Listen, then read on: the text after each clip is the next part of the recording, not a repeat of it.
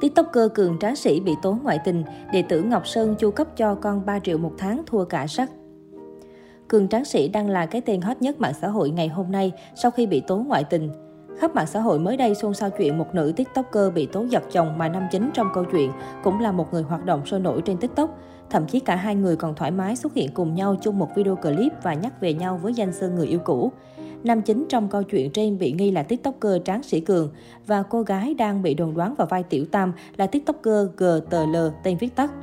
Trước khi sự việc bị chính thức chia sẻ trên mạng xã hội thì Tráng Sĩ Cường đã từng trả lời thắc mắc của mọi người về chuyện tại sao là người yêu cũ rồi vẫn còn liên hệ với nhau. Cường vẫn chơi với người yêu cũ, thậm chí còn coi nhau như bạn thân.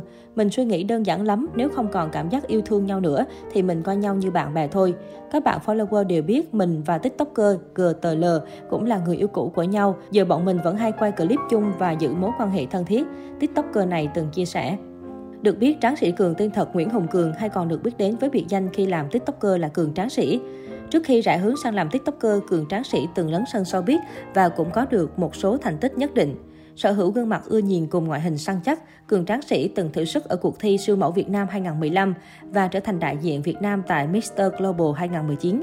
Sau khi thi nhan sắc, anh chuyển hướng sang dòng nhạc bolero và tham gia một số cuộc thi như Thần tượng bolero, Tuyệt đỉnh bolero. Anh được danh ca Ngọc Sơn nhận làm học trò từ một game show truyền hình vào đầu năm 2018. Năm 2020, Nguyễn Hùng Cường bất ngờ đổi nghệ danh thành Cao Ngọc Cường, đánh dấu bước ngoặt quan trọng trên con đường nghệ thuật. Lễ đổi nghệ danh của Cao Ngọc Cường được thực hiện ngay tại tổ rồng 100 tỷ Ngọc Sơn. Được biết, Ngọc Sơn không chỉ xem học trò như ruột thịt, mà nam danh ca còn luôn nhận những trách nhiệm to lớn về mình, yêu thương giúp đỡ và dạy dỗ cho những học trò trở thành người không chỉ có tài mà còn có tâm có đức trong xã hội. Khi gặp gỡ và tiếp xúc với Cao Ngọc Cường, nam danh ca đã nhận ra được tài năng và cảm mến tấm lòng chân thành trong cuộc sống, cũng như việc chàng ca sĩ trẻ, luôn làm nghề bằng cái tâm trong sáng. Vì vậy, anh quyết định nhận Ngọc Cường làm học trò và dìu dắt nam ca sĩ trong những năm qua.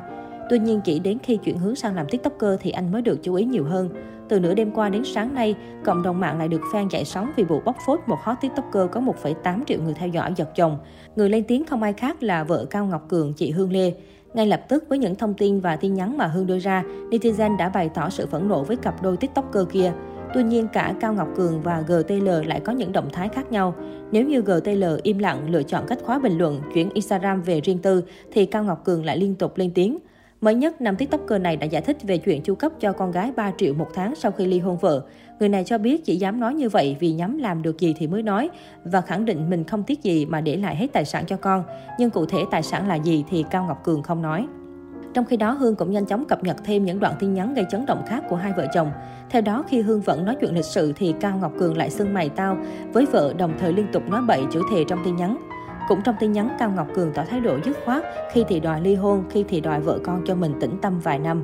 Hiện tại câu chuyện này vẫn đang gây chú ý lớn.